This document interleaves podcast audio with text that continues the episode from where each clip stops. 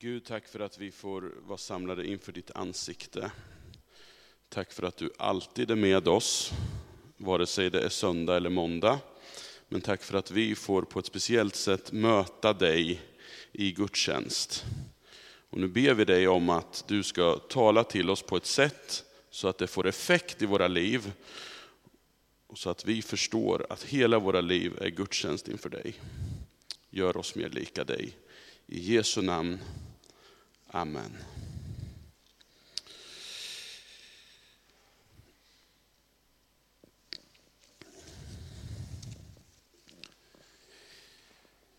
Det kristna livet kan man ibland tänka sig är, eller beskrivs ibland, eller man får känslan av att det kristna livet skulle vara ett statiskt tillstånd.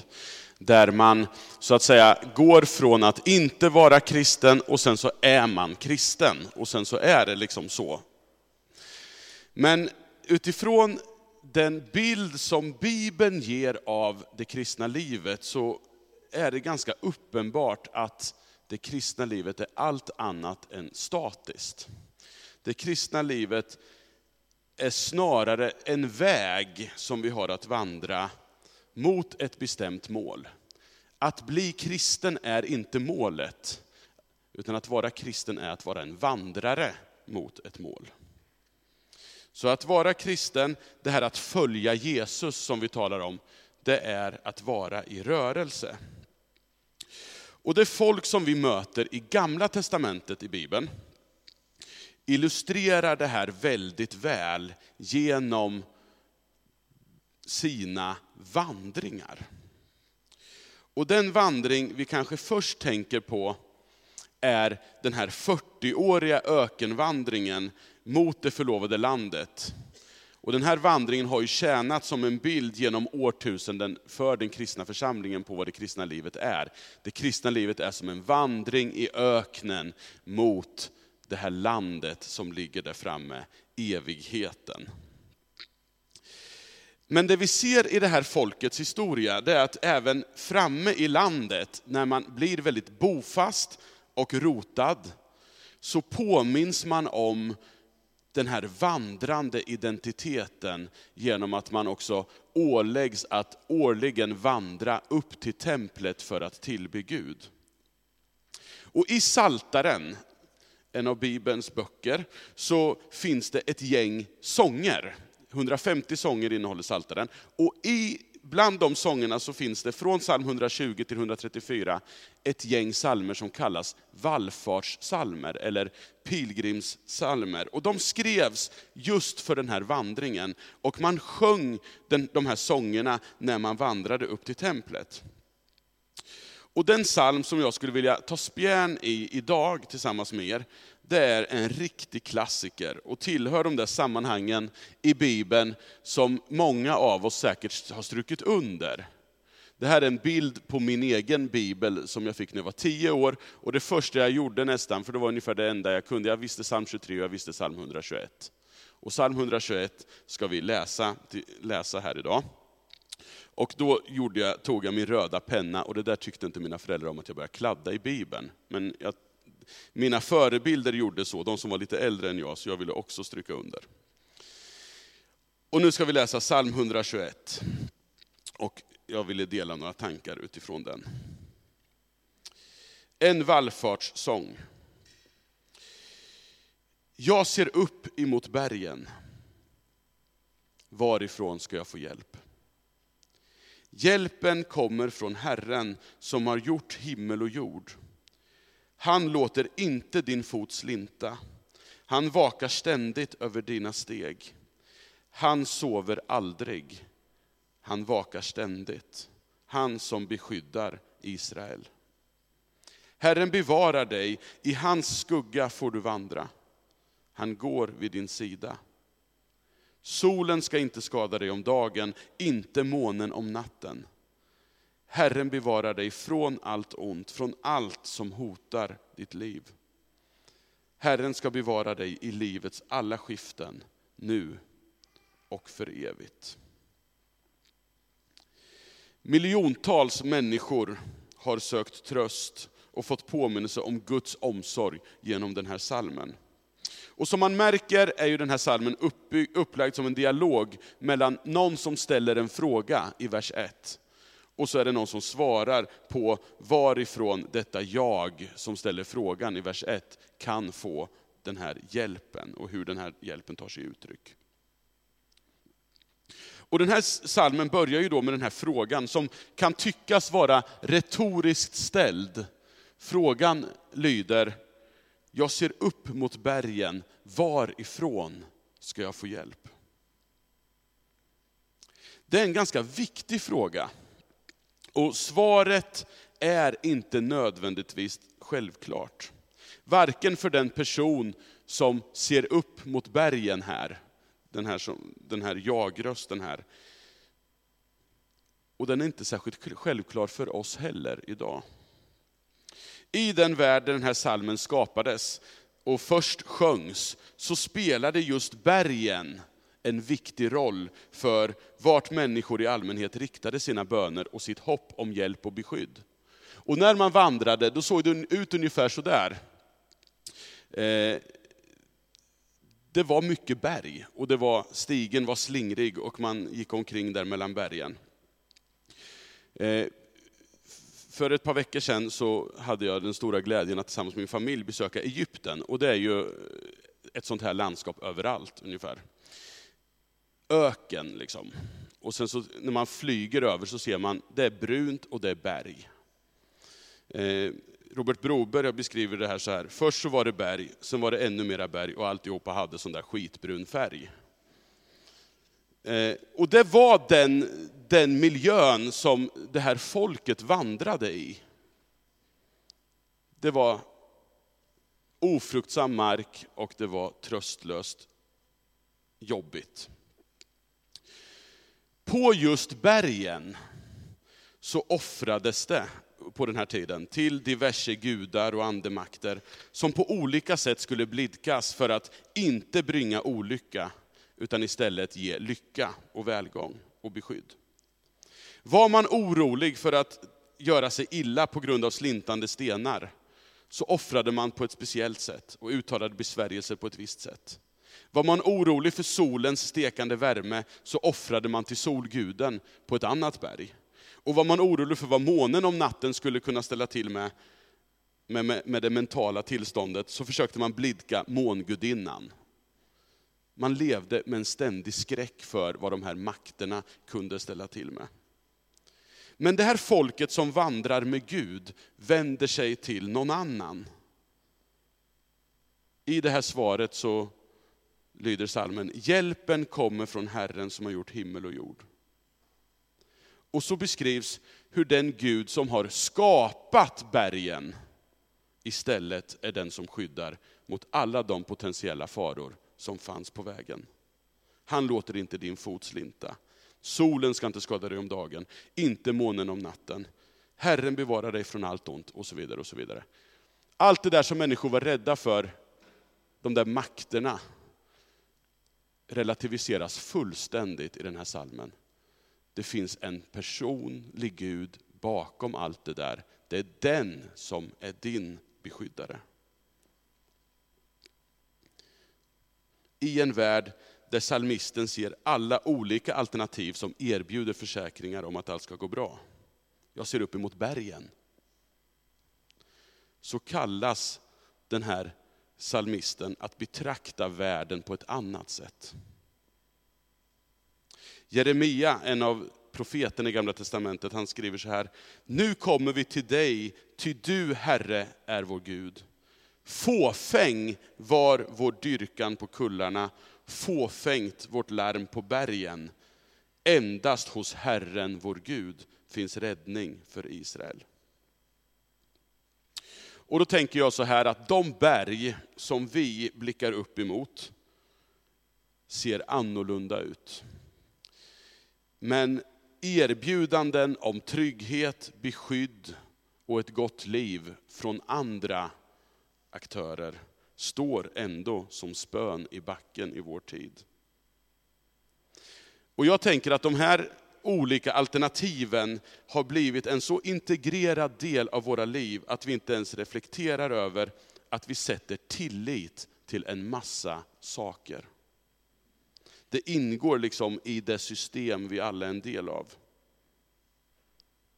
Försäkringskassan, pensionsförsäkringen, anställningen, den goda sjukvården, besparingarna på bankkontot, en bunden bolåneränta. Allt det där kan vara exempel på saker som får oss att känna oss trygga och får oss att sova gott om nätterna. Och när någonting av det där rubbas så blir vi oroliga. Och vi som sjunger med i, eller läser den här salmen, kallas att vara annorlunda, nämligen att inte ha vår yttersta förtröstan på den typen av saker, utan på Gud. Problemet när vi ställs inför den här vackra salmen är att den tenderar att bli en sentimental snyftare med väldigt få beröringspunkter med det liv vi faktiskt lever. Det blir en härlig bonustrygghet bredvid allt annat som vi i första hand faktiskt sätter vår tillit till.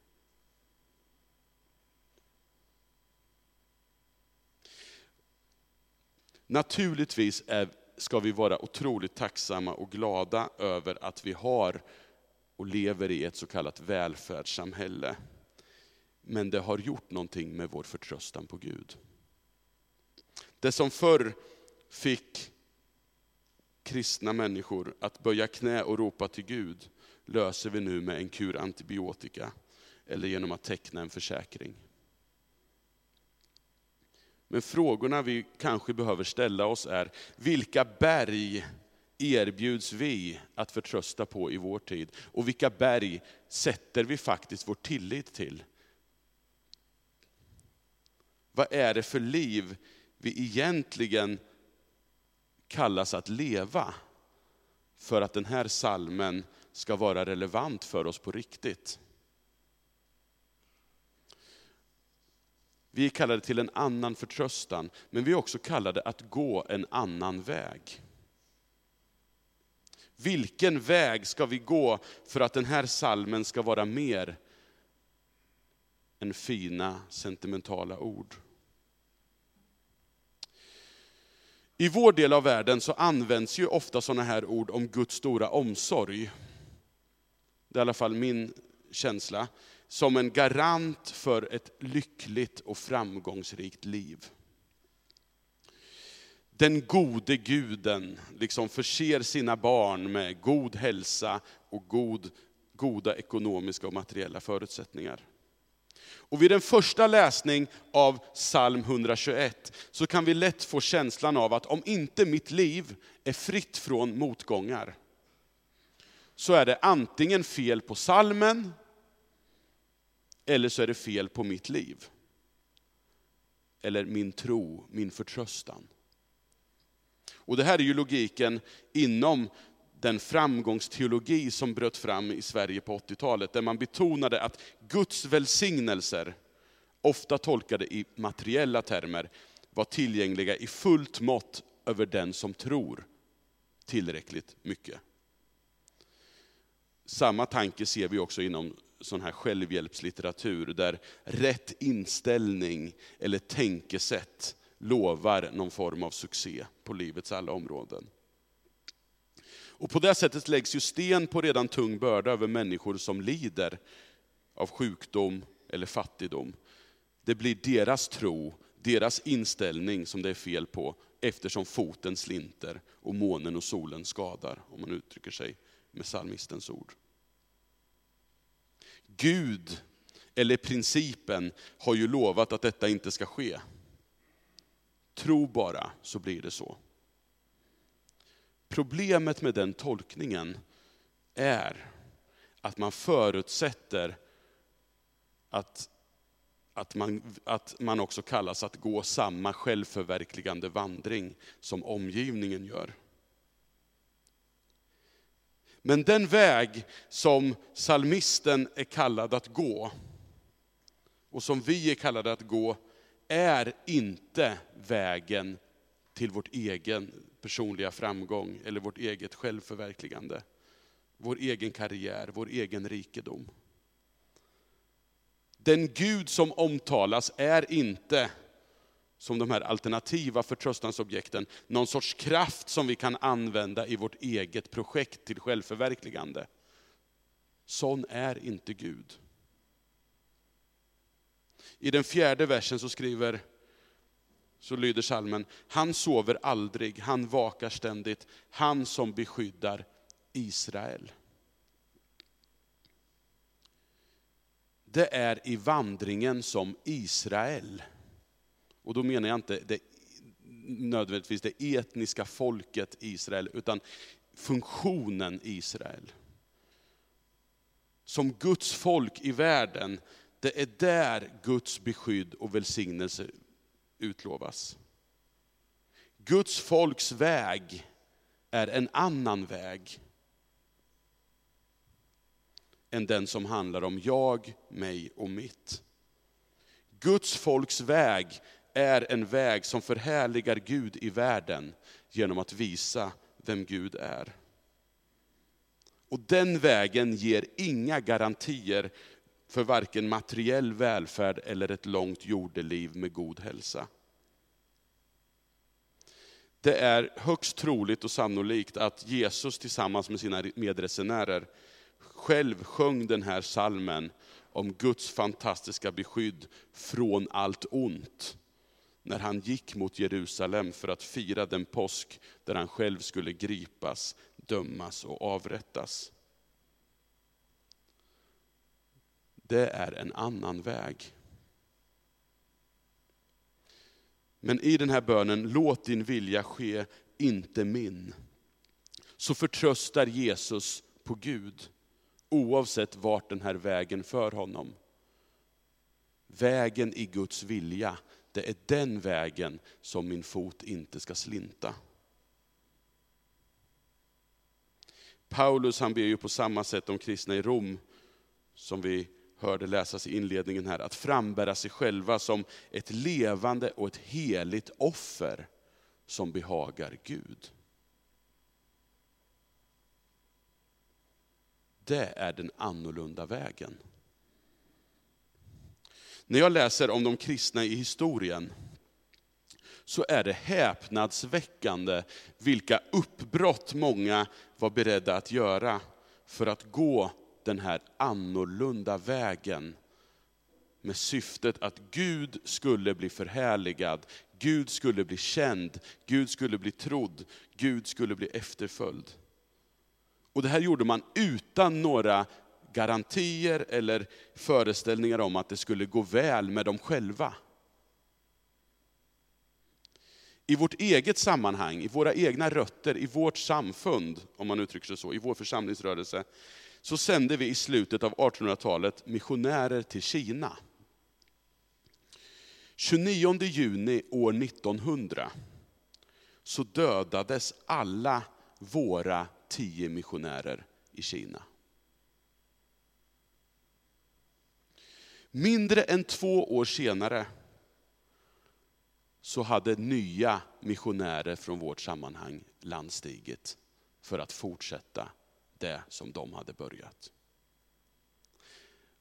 Den kristna missionen som vi är en del av, har historiskt varit helt ojämförbar som gränsöverskridare och trotsare av faror.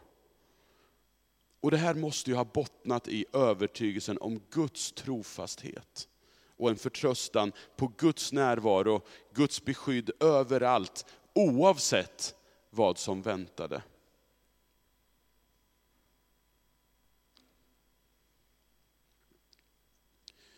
En av missionärerna i vår rörelse, som heter Magnus Alfons, som har jobbat med församlingsplantering i både Mongoliet och Turkiet under 20 års tid, menar att en av våra största utmaningar i, våran, i den rörelse vi är en del av, en av våra största utmaningar, det är att göra det lättare att sända människor. Idag så är policyn att allt ska vara klart med både löner och försäkringskostnader för att överhuvudtaget vara aktuell som missionär. Oavsett om de här som, vill, som, som är på väg att åka en, vill åka ändå. Och sen ska man med hela det trygghetspaketet i ryggen försöka knyta an till människor med helt andra förutsättningar för trygghet. Vad har den på många sätt fantastiska välfärden egentligen gjort också med vår mission? Ställer den fråga han ställer. Vår förtröstan på att Gud faktiskt tål att förtrösta på. Och utlandsmission, det är bara ett exempel som illustrerar hur den tillit vi tidigare naturligt förlagt till Gud, numera läggs på andra saker. Vi står till exempel inför en gigantisk utmaning som församlingar i Sverige, att bli, som, bli församlingar som behöver grunda nya församlingar för att kunna göra Guds kärlek känd för fler människor. Under de senaste dygnen här så har jag fått tillsammans med några andra pastorer och folk från vårt Sverigekontor fått möta kollegor från baltiska och nordiska länder för att prata och inspireras om det här. Hur blir vi församlingar som grundar nya församlingar? Behoven är enorma. Men människor som vågar göra uppbrott är den stora bristvaran. Kanske hänger det här ihop med vem vi förtröstar på och vilken väg vi då också är beredda att vandra. Och kanske är du som sitter här nu en av dem som känner att här, nu brinner det till någonting i mig. Det här är någonting jag längtar efter, men jag vågar inte riktigt uppbrottet. Psalm 121 är skriven till dig, för dig. Och min fråga till oss alla, den här gudstjänsten utifrån psalm 121 är, kan det vara så att du är kallad till någon typ av uppbrott, men hindras av att du har bundit upp ditt liv vid alternativa objekt för din förtröstan, tillit och trygghet. Jesus är och kan inte vara, det kan inte vara något annat än mönstret för både vem vi ska förtrösta på och hur den väg vi ska vandra ser ut. Jesus förtröstade fullt ut på Gud, gick den väg som Gud ledde honom på. Och det visade sig att hans fot, trots hur det kanske först såg ut, när han blev hängd på det där korset och hånad och föraktad. Trots att det såg ut som att foten hade sluntit rätt rejält där, så var det just det den inte hade gjort. Det var nämligen så Gud räddade världen och uppenbarade sin kärlek. Och det är liksom på den vägen i Jesu efterföljd som psalm 121 också kan bli relevant för oss i ett säkerhetsknarkande samhälle. För det är på den vägen Gud har lovat att vår fot inte ska slinta och ingenting ska kunna hindra oss från att gå framåt på den vägen. Ska vi be tillsammans. Tack Gud för att du är den som har räddat den här världen. Tack för att du har uppenbarat din kärlek för oss. Tack för att du har älskat oss med en evig kärlek. Fullständigt oerhört mäktig och stor kärlek. Tack för att du också vill dra med oss i din kärleksrörelse för den här världens skull. Och jag ber om att du ska väcka oss med din kärlek. Inte något samvets eh, pliktaktigt, utan med en ren kärlek till den här världen och, och, och få oss att våga göra de uppbrott du vill att vi ska göra. Hjälp oss att följa dig på din väg och hjälp oss att förtrösta på dig. I Jesu namn. Amen.